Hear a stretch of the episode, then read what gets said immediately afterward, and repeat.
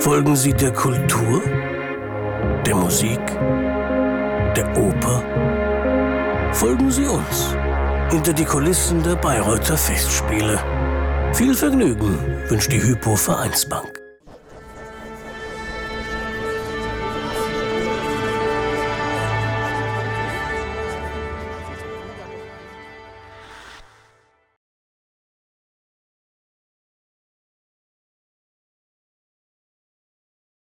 Frau Kage, Parsival, da gehen bei vielen natürlich gleich so die Klischees los.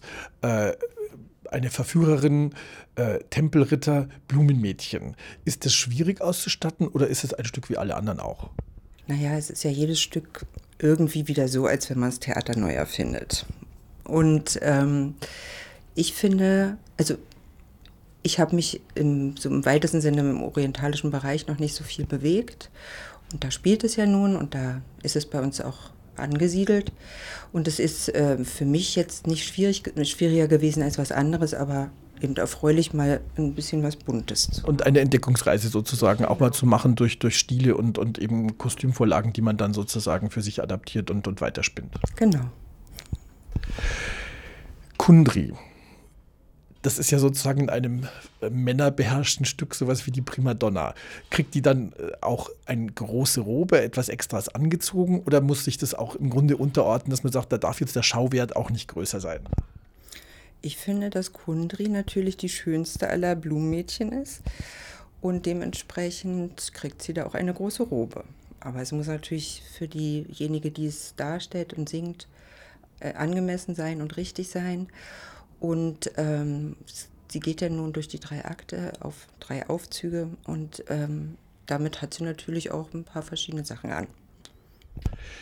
Sind Sängerinnen, kommen die gleich zu Ihnen und sagen, das passt nicht, das kann ich nicht tragen? Oder müssen Sie da auch manchmal sagen, ähm, nee, ich sehe gerade an dir, das geht so nicht, da müssen wir nochmal was ändern, das passt einfach äh, figürlich nicht oder da können wir noch was optimieren? Na, wir machen ja auf jeden Fall mindestens zwei Anproben und in der ersten ist es natürlich hauptsächlich so, dass man schaut, was ist jetzt am vernünftigsten, was geht am besten gemeinsam.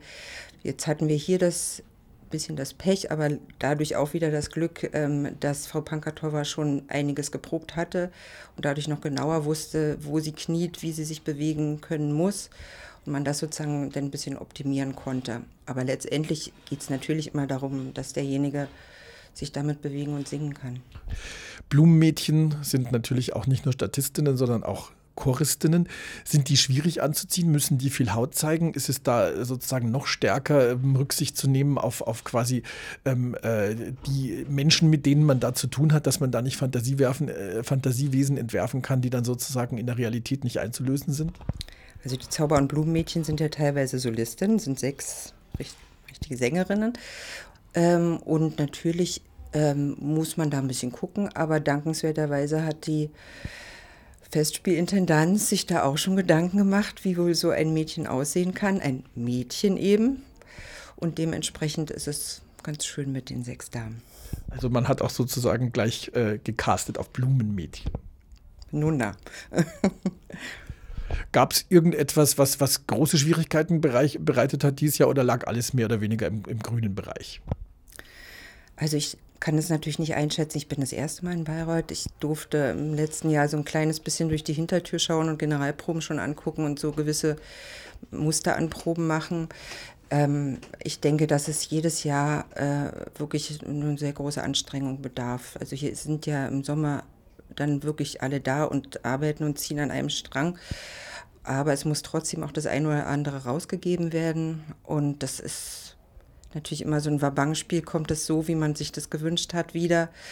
Und es ist ähm, so, dass eben diese lange Vorarbeit, ähm, die schon im Winter beginnt, natürlich nur von einer kleinen Gruppe an, von Leuten geführt werden kann. Das heißt, wir sind jetzt kopflos und stürzen der Arbeit hinterher. Aber es wird trotzdem garantiert bis zur Premiere dann auch alles fertig. Immer zum Schluss haben immer alle was an.